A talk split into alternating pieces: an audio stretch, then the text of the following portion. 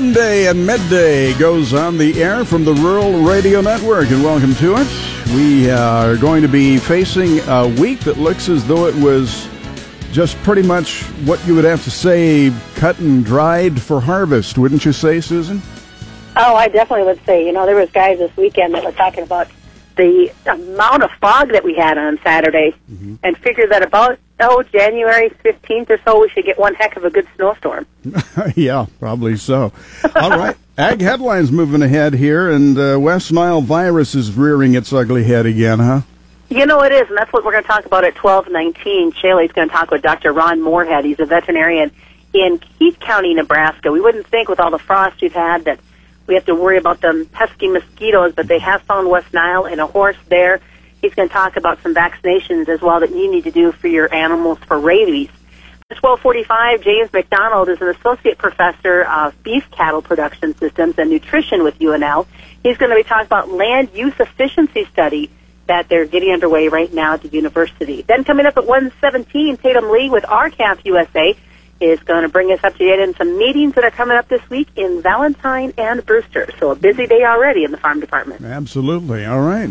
Susan Littlefield, thank you. Jason Jorgensen's on Sports New Face in Lincoln. Huh? That's right. New AD will get his thoughts about current head football coach Mike Riley coming up in sports. Uh, Mr. Moos says he is uh, not a fan of letting coaches go mid-season, so that kind of gets that issue off of the table. Speaking of Husker football, they know when they will play on October 28th at Purdue. 6:30 kickoff. That was just announced this morning. Purdue ever improving.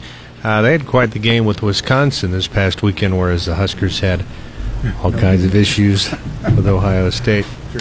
Also, uh, we'll talk some regional college stuff. Fort Hays State, they are 7 and 0 for the first time in 100 years. No kidding. Yeah, big things going on with the Tigers, and we'll hear about a record-setting performance turned in by a Concordia Bulldog on Saturday, and we'll touch on the Major League Baseball playoffs, which continue on tonight. You're going to get that all into one sportscast. We will try. All right. So, uh, baseball tonight, Astros at New York, and then the Dodgers. Uh, they've got things in control right now against Cubs at two nothing in that series. Well, if anyone can do it, it's Jason Jorgensen. That's right. All right. Bob Brogan on business. U.S. stocks are edging higher in midday trading, adding to the market's five straight weeks of gains. Uh, J.P. Morgan Chase rose 1.6%. Apple picked up 1.5%. And also the latest on the oil rig explosion near Orleans, uh, New Orleans. And uh, they're looking into that situation. Also, is the Weinstein Company up for sale? Okay. Very good. Are we really only at three minutes into this? Did I start a, a minute early? I don't know. I, I can't. I can't believe that we're through this thing in just that much time. Anything else to add, Susan? well, I just want to say, way to go, Minnesota Vikings yesterday, beating the Green Bay Packers. They should put an asterisk by that win. Hey, hey, hey! Since Aaron Rodgers was hurt. Yeah, he did. He's he's going to be out for the season. Yeah, you can count him out for the rest of the season. And you can pretty much stick a fork in the Packers. They're, They're done, done without him. All right. Yep. Very good. Okay, well, that has to come from our native uh, Minnesotan here. So yeah. all right. Thanks for your uh, thanks for your support. We appreciate no it problem. very much. Okay. Well, that's uh, about all the time we have. In fact, we raced through this thing. I don't know how we did it so fast, but uh, it's time to, to turn things over to Dewey. So let's do that now. That's what's coming up today on midday.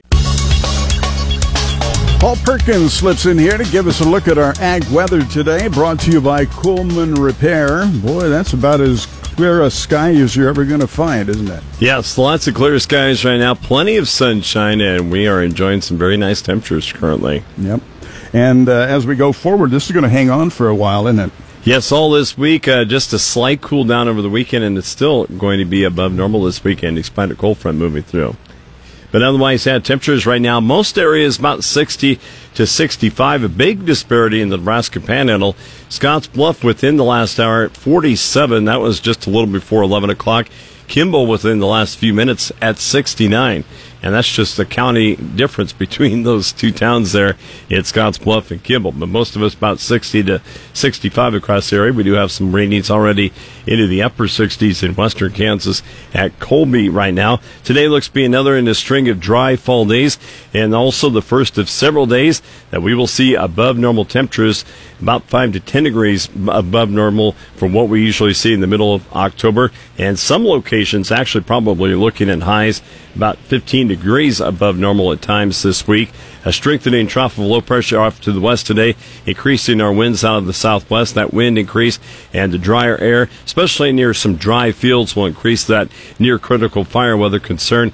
Most areas, though, pretty green from the recent rains. A light south wind will help to keep the temperatures milder for tonight than what we saw last night. We did see many areas of eastern Nebraska and central and east Kansas last night experience their first frost of this season. A westerly flow this week right underneath the dome of high pressure will keep our temperatures on the unseasonably warm side. There is a chance of rain this weekend and some slightly cooler air arriving on Saturday with the cold front, but still, once again, as we mentioned before, it should stay above normal for this weekend, just slightly above normal anyhow. That is reflected in the long term forecast.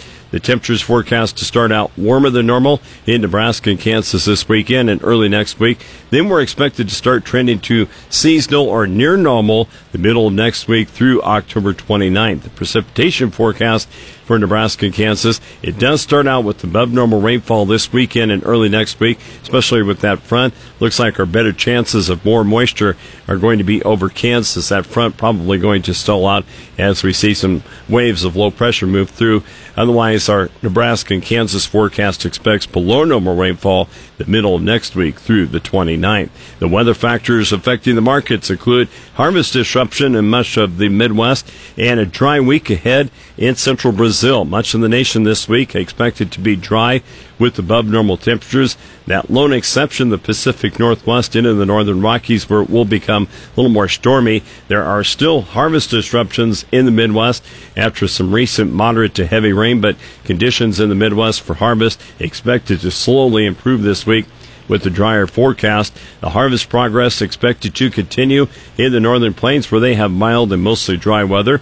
Rain across the southern plains has slowed down the wheat planting there, but drier conditions this week expected to speed up that process. The Delta and Southeast look to be mainly dry also this week. That's going to help out with the harvest after some heavy tropical rains in the southeast U.S. And the winter wheat planting will start to get underway uh, full speed ahead across the Delta with those drier conditions. Central Brazil's weather expected to remain hot and dry for a while here. That pattern is depleting the soil moisture, also slowing the soybean planting and increasing the stress to any developing soybean crop.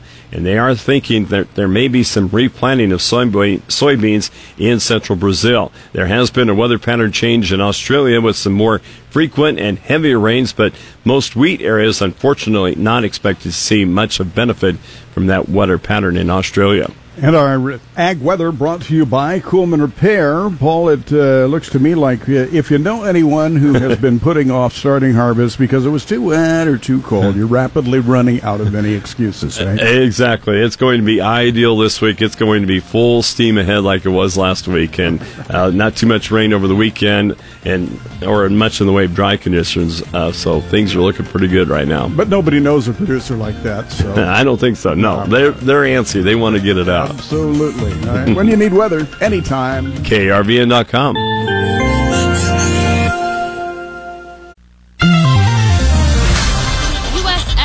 doubt that EPA curbs on Monsanto BASF herbicides will halt crop damage. I'm Shaylee Peters as we take a check of Ag News here on the Rural Radio Network. U.S. weed specialists doubted on Friday that new federal restrictions on the use of a controversial weed killer sold by Monsanto Co. and BASF will prevent reoccurrences next year of crop damage linked to the chemical. The impact of the rules limiting sprayings of dicamba herbicides announced by the U.S. Environmental Protection Agency may affect Monsanto's biggest ever biotech seed launch. Soybeans engineered to resist the chemical Nothing in these new restrictions addresses volatility, and that's still an issue, said Aaron Hager, a weed scientist and professor at the University of Illinois. Under EPA's guidelines, only certified pesticide applicators or people under their supervision will be allowed to spray dicamba formulations manufactured by Monsanto and BASF next year. The restriction may not do much to reduce crop damage related to sprayings, though, because many farmers and commercial applicators are already certified, experts say. Since we proposed this in a voluntary fashion, we're pleased with it, Scott Partridge, Monsanto's vice president of global strategy, said about the EPA rules in an interview. For 2018, Monsanto predicts Xtend soybeans will be grown on about 40 million U.S. acres, or more than 40% of all soybean plantings.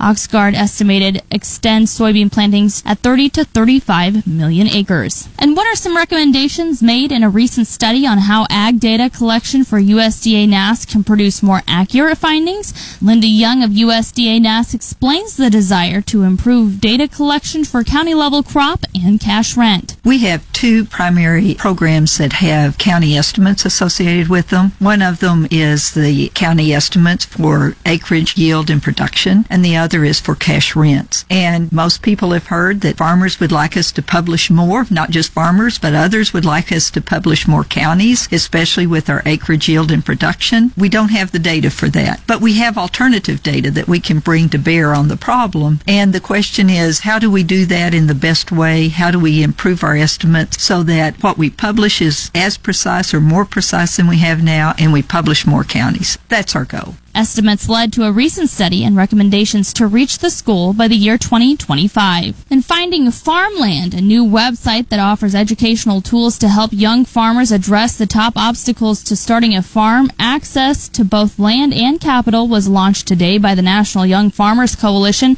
and Fathom Information Design. Features include a first of its kind land affordability calculator that makes it easy for farmers to learn about options for financing farmland, tools such as easements to help make it more affordable. Buying land is one of the most consequential decisions that a farmer will make, said Lindsey Lusher Shute, executive director and co-founder of NYFC. We built Finding Farmland to help farmers make that choice with more confidence. The tool gives users a full view of their credit options, the full cost of land over time, and strategies to make farmland more affordable. Information on that website can be found at ruralradio.com. And finally, overall sales of tractors were lower in September compared to last year. The Association of Equipment Manufacturers monthly report on equipment sales found the sale of all tractors in the U.S. in September 2017 were down 10% compared to the same month last year.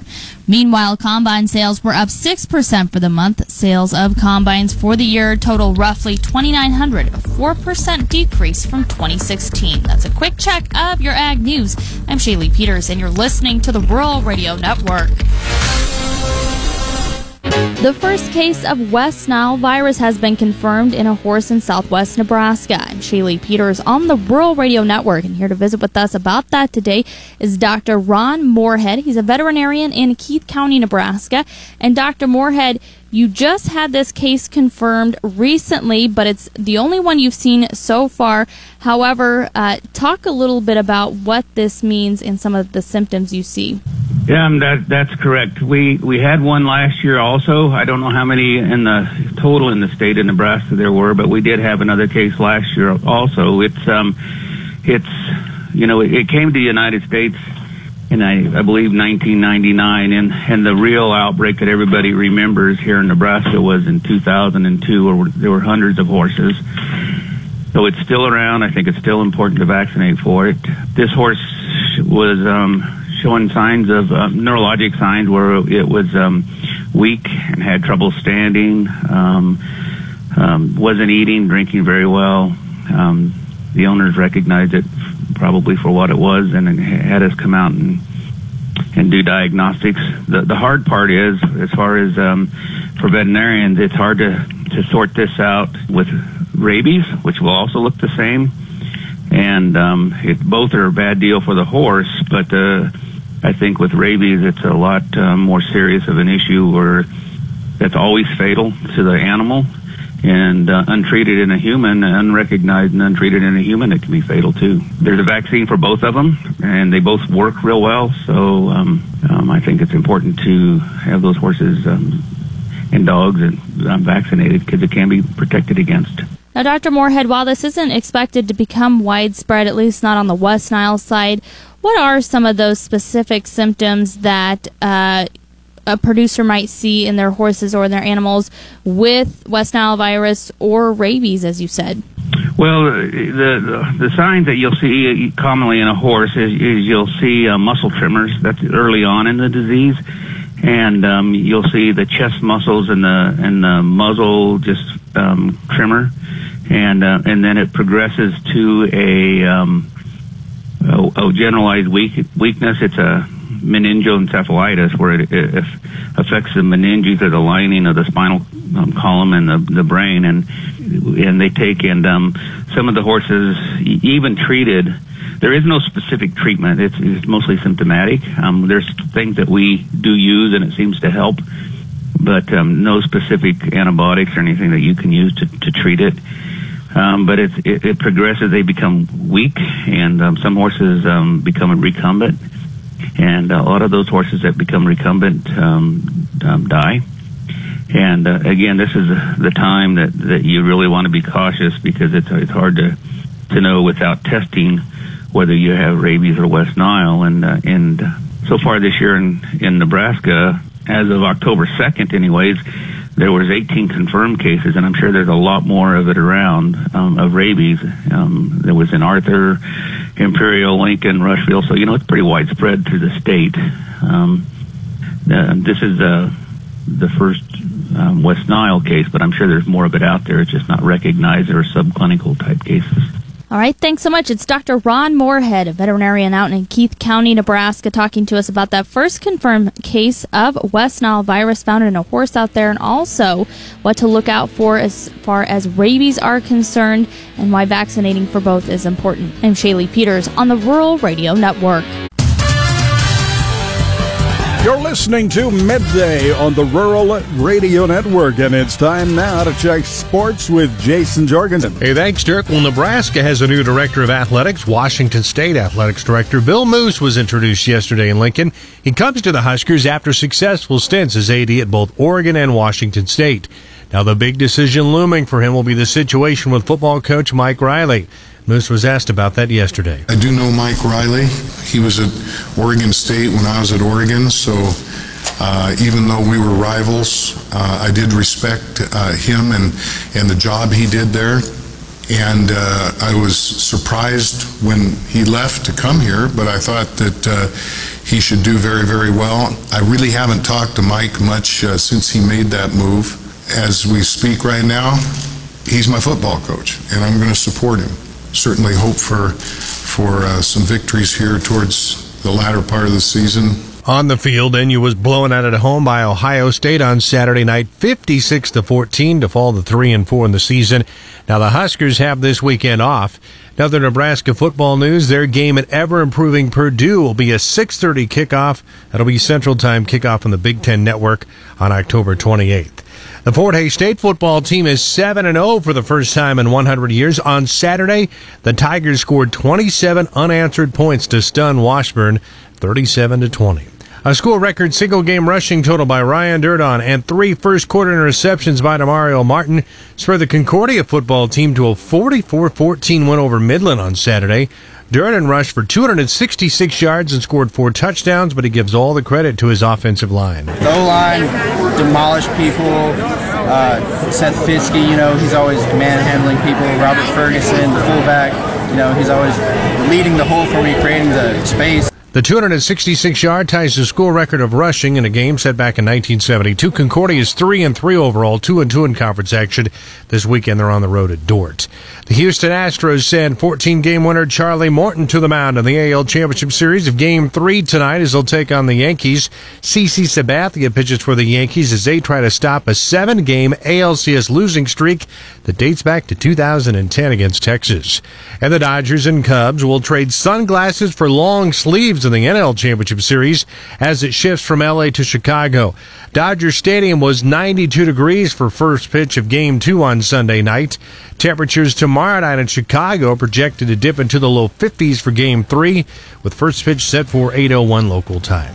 That's a look at sports. Have a great day. I'm Jason Jorgensen. Stay tuned. More midday is just ahead. You are listening to the Rural Radio Network.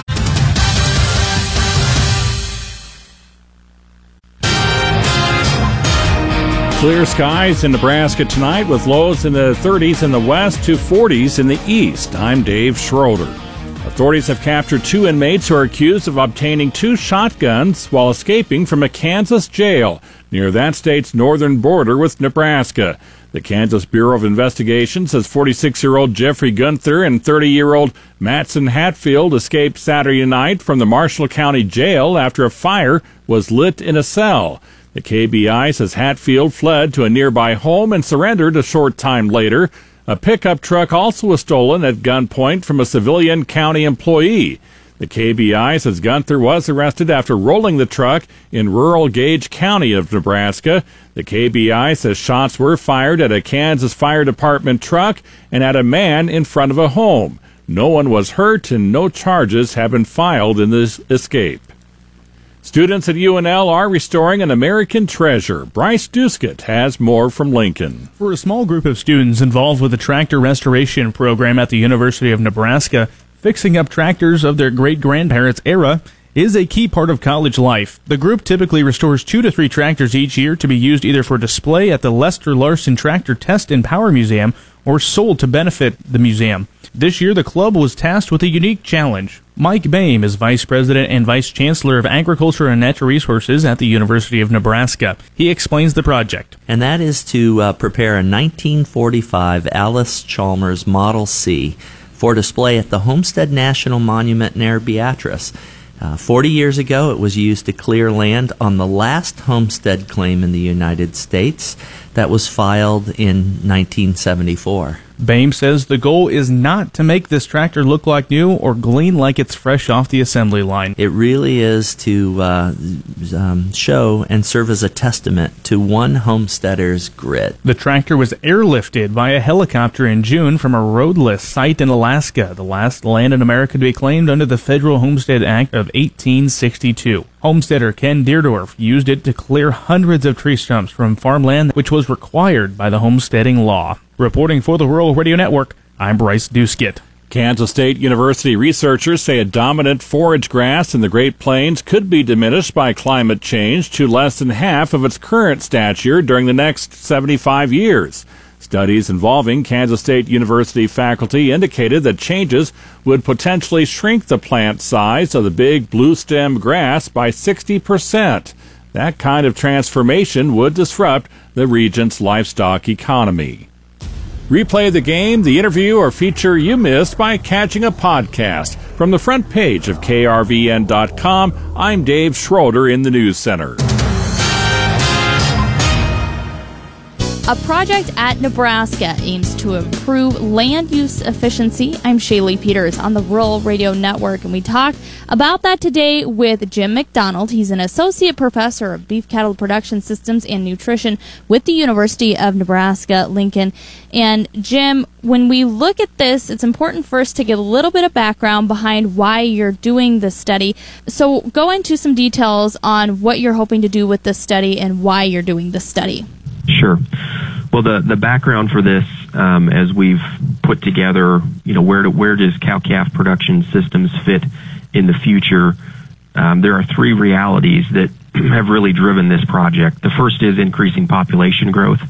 The models say somewhere between nine and ten billion people by 2050, um, and so we simply have to produce more food and there'll be more cars on the road and, and more urban sprawl and, and just more people all over. Um, and so we're going to have to be more efficient um, in our land use, and, and beef cattle will still be a part of that system.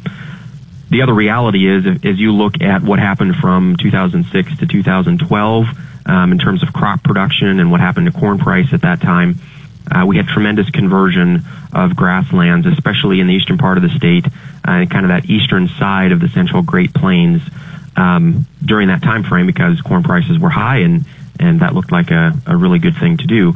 Uh, those dynamics have changed now, but it's much more difficult to move those acres back into perennial forage, and and that will probably be the case moving forward as well. Um, and so, how do you fit cow calf production systems onto acres that are primarily invested in crop production? That was the second driving force. And then finally, uh, I'm teaching the university system, and so I see this firsthand every day, but it's increasingly difficult for young people to gain access to the industry. And so, we've got to start thinking about different models in order to give them opportunities. So, um, with a relatively small investment, uh, either working with a family member or somebody that they're not related to, ha- allow them to be able to integrate cows onto uh, a, a, cropping system without perennial forage. Those are the three things that, that drove us to investigate this system. So, what is the timeline then for this study, and what are you hoping to find over that timeline? So, um, we've gotten a five year commitment uh, through co funding from the University of Nebraska, some internal funding, as well as a large grant from the Foundation of Food and Agricultural Research. Uh, that funding runs for five years. Uh, we intend to run this system for a minimum of six. Um, and really, we're comparing a, a very traditional cow calf system. By traditional, I mean they're spring-born, they're grazing perennial forage throughout the summer. The calf is weaned in the fall, and then she grazes corn residue, corn stalks uh, through the winter, and then probably some minimal uh, feed and supplement inputs uh, into the spring before she calves again.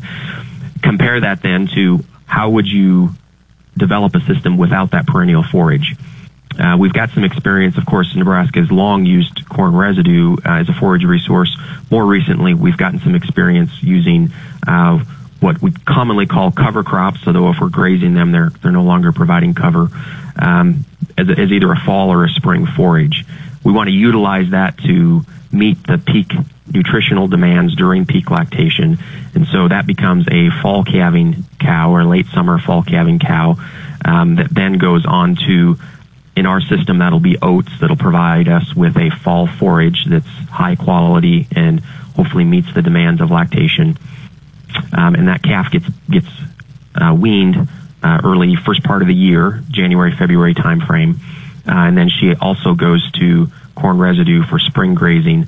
But then, building on the confinement cow work that we've been working on over the past five years, uh, she'll go into confinement uh, during the summer months while the crops are growing and fed combination of red- residues and byproducts. So two distinctly different systems that we're investigating, interested in where the risk is at in those two systems, what reproduction is like in those two systems, and ultimately what profitability looks like.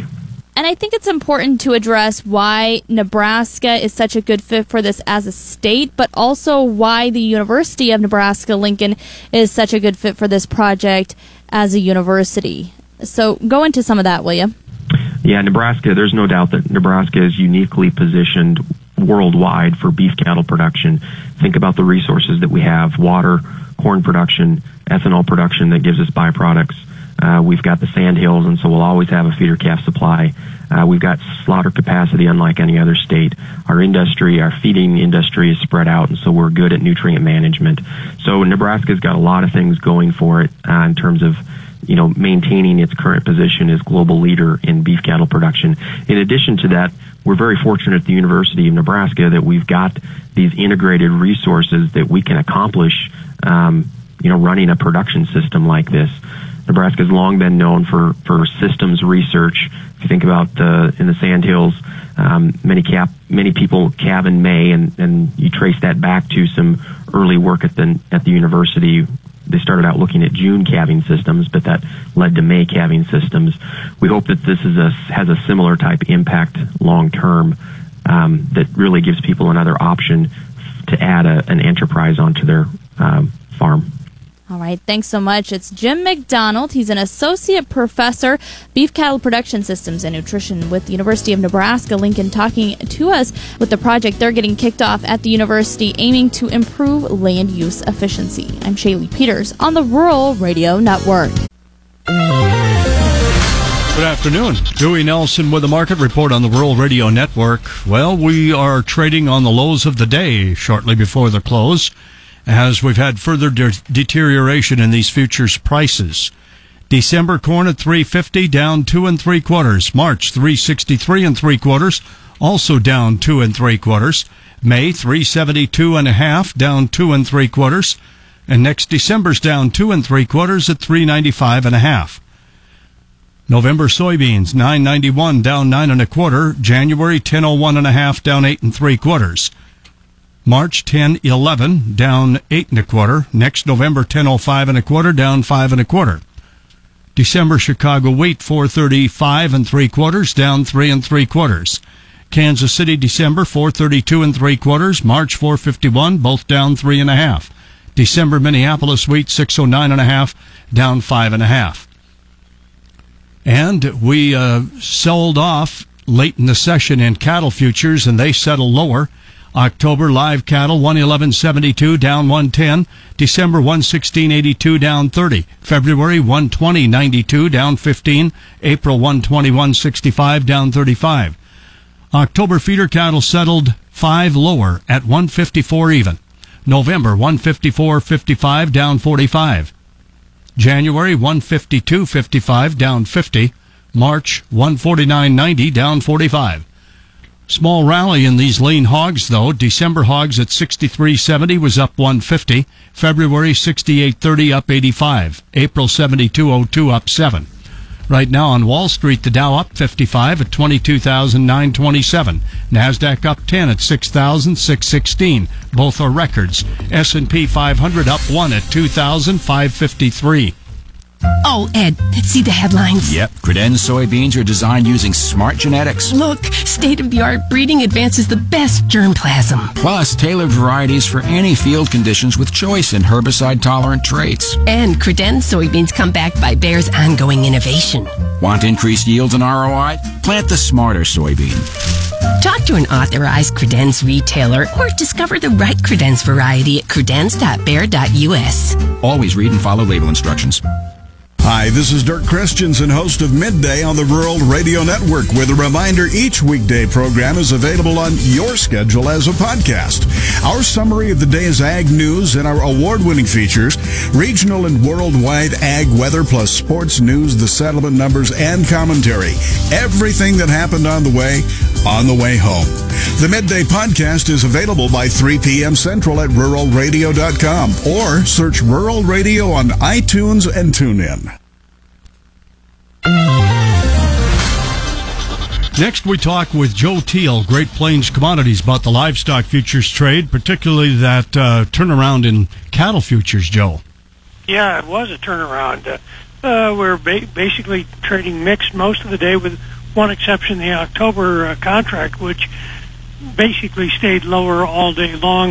I think we're going through some uh, pretty good liquidation uh, out of the October uh, cattle, but uh, uh, late in the session uh, started to lose ground, and uh, then uh, right near the uh, close came under uh, some pretty good, pretty good selling pressure, and uh, that way we got uh, uh, lower close all the way straight across. Uh, this, despite the fact that we had a pretty good cash trade last week. Uh, and we had cutouts higher today, but uh, uh, the volume in the box was eh, pretty light even for a Monday. So uh, I think uh, what we're doing is we're running into resistance once again, basically in the same places that we have before, and uh, just keeping us range bound at, this point. So uh, th- all eyes will turn to cash and uh, the cattle on feed report uh, later this week. So uh, a lower day uh, in the cattle. Just the opposite in the hogs. Uh, higher day, sharply higher out of the de- nearby December contract, triple digit, digit gains. Cutouts were higher, cash leading the way once again. So it has been cash that has been the catalyst for the hogs, and that uh, continued right into today. Thanks, Joe. You can reach Joe Teal at Great Plains Commodities, 800 328 0134. Now, a new estimate on the cattle slaughter for today, just 110,000, 5,000 less than last Monday. Hog slaughter, 446,000, 17,000 less than last Monday. Joining you back here on the Rural Radio Network. R-CALF USA is set to hold meetings in Nebraska the end of this week. Tatum Lee, R-CALF Development Director, is visiting with us now about these meetings to be hosted. And Tatum, you'll be here with Bill Bullard, uh, CEO of R-CALF USA. So just give us the full details on why you're coming to, to Nebraska, where you'll be, and what you'll be doing. Well, hi Shaylee, and thank you so much for having us uh, having us on. We are so excited to be coming back to Nebraska. Bill Bullard and I will be there Thursday and Friday. And um, I've had the great pleasure of just coming on board with R-CALF here in the last year and meeting several of your, your members, um, our R-CALF members that are also ICON members. And actually, it was a couple weeks ago at the South Dakota Stock Growers Convention um, that I was stopped and, and um, was asked, hey, can we do a, a rollover auction? For you guys. And I said, you know what? That sounds fantastic. We would appreciate that. So we will be rolling into Valentine on the 19th for a rollover auction. Big thanks to Kenny and Roxy Fox for donating that animal for us. And a big thanks to Greg Arndt at Valentine uh, Livestock Barn. They are so supportive, so supportive of R-CALF and the work that we're doing. So that'll be the rollover auction will be on the 19th, and then we will be having a, a dinner where Bill will be speaking at seven o'clock that night at the Pepper Mill. Uh, I would encourage folks. Um, I believe that we will be all getting there around 5:36, just kind of depending on when the when the auction gets over with. But Bill will be speaking at seven o'clock, and I know that he will be speaking on making um, making the cattle industry great again. And then I will be also touching on the global roundtable for sustainable beef, which seems to be an issue that some folks are starting to really kind of understand, and um, others haven't even heard of it. In my opinion, it is probably one of the most insidious things facing the cattle producer. And really, the issues that, that we're fighting, for instance, uh, mandatory animal ID traceability, is a cornerstone of global the global roundtable. So it's basically a, a program that the United Nations has been uh, has worked in conjunction with an environmental group, the World Wildlife Fund, to birth the global roundtable and and uh, NCBA has really kind of put the cowboy hat on corruption there. So our members need to understand what they're facing, um, and so we will be talking about that on Thursday night. Uh, and then as well on Friday, Shaylee, we're having a, a meeting in Brewster, Nebraska at Uncle Buck's Lodge. Um, and we're so thankful for the folks at Uncle Buck's Lodge to have opened their lodge up to us. It's going to be a potluck. I believe that starts around 536. So meat will be provided and they are encouraging everyone to bring, I believe it was sides and a dessert or, or a dessert. Uh, so, uh, Bill and I will both be speaking at that meeting, and and um, we're we're really we're really excited. There are there's a momentum shift in the cattle industry right now in terms of um, producers are becoming more educated, and so it's exciting to see that they're really kind of taking a um, having a stake in the game and and saying, you know what, um, NCBA, stop lying to us and uh, and and really educating themselves. So it's it's been interesting. It's been interesting to be part of. It's been exciting to be part of. All right, thanks so much, Tatum Lee, R-CALF USA Development Director, talking about meetings happening the end of this week in Valentine and Brewster. More details on those can be found at ruralradio.com. For the Rural Radio Network, I'm Shaylee Peters. Dewey Nelson on the Rural Radio Network. We closed lower in the grain and soybean futures today. Let's talk about it with John Payne, Senior Marketing Analyst with Daniels Ag Marketing in Chicago. And he's also publisher of the newsletter This Week in Grain. Soybean meal, soybean oil, soybeans itself. Uh, what led the way? Well, just uh, I think a you know continued harvest here. I weak crush numbers, but they really weren't that bad. I mean, we're ahead of crush pace already, so I, I, I hesitate to think that was doing it. I just think it was producers selling them. It's a very slow day. Sessions are, you know, I mean, you look at the corn markets, you can just fall asleep. Uh, really, the last six weeks, you know, barring these USDA reports, the markets just don't seem to want to move off of 350. And beans, you know, without a story down in Brazil, they're, uh, you know, they're going to face some heavy farmers selling here in the short run. Now we'll get through that, and I think, you know, the the I think the easier way. Uh, the market will go is higher. Uh, given that we'll need incentivized production. But it was corn at, at the deferreds where they are. You know, you can make the case for beans needing to rally, but in the front month, it's you know, it's such a disparity there between the, the deferred contracts on corn that there just isn't a lot of incentive, I think, for the for the corn to rally or the beans to rally right now. Well, John, isn't it true that we still need wheat to try to get get a semblance here of some more positive impact in the market? Yeah, I mean, we really we we need that to move. We need uh, you know some of the outside markets to compete with corn. Uh, you know, even a soybean rally would be good, I think, in the short run for corn. Uh, but it's unfortunately you know, the carry is going to widen, in my opinion, on these rallies, meaning basis is probably going to weaken. And, you know, I'm kind of preparing myself to get stuff set up for JFM period. Uh, if you've got to sell that first quarter of, uh, of the year, especially the first part of the first uh, month of January, I think you got to be looking at that March delivery contract and, and trying to find a place. 375, 380 would be ideal, in my opinion, that you want to move it on. And, and it'll take some bullish news to get the market moving that way, but I, I, I just feel like we're, we're not going anywhere in the short run. I think, you know, dips are going to be bought by the you know the wide profit margins that feeders and the ethanol producers have, and on the on the rally side, farmers are waiting simply to move, and they're they're they're constrained by time as well. So over the short run, wheat a wheat rally would be helpful, but you know the stories we've had for wheat, which has kind of been the similar thing across the wheat complex for the last year and a half, two years, is we get a weather rally off of something in Australia or something overseas, and then all of a sudden it does rain, and then the prospects for higher higher supplies is there. Um, you know, just nothing seems to be changing short term. We need a U.S. acreage story or Canadian acreage story to really push the markets. Four months from having that kind of news break. Thanks, John. John Payne, Senior Marketing Analyst, Daniels Ag Marketing in Chicago. Again, check out the website, danielsagmarketing.com. Corn was 2 to 3 lower, soybeans 8 to 9 lower, wheat 2 to 3 lower. Dewey Nelson on the Rural Radio Network.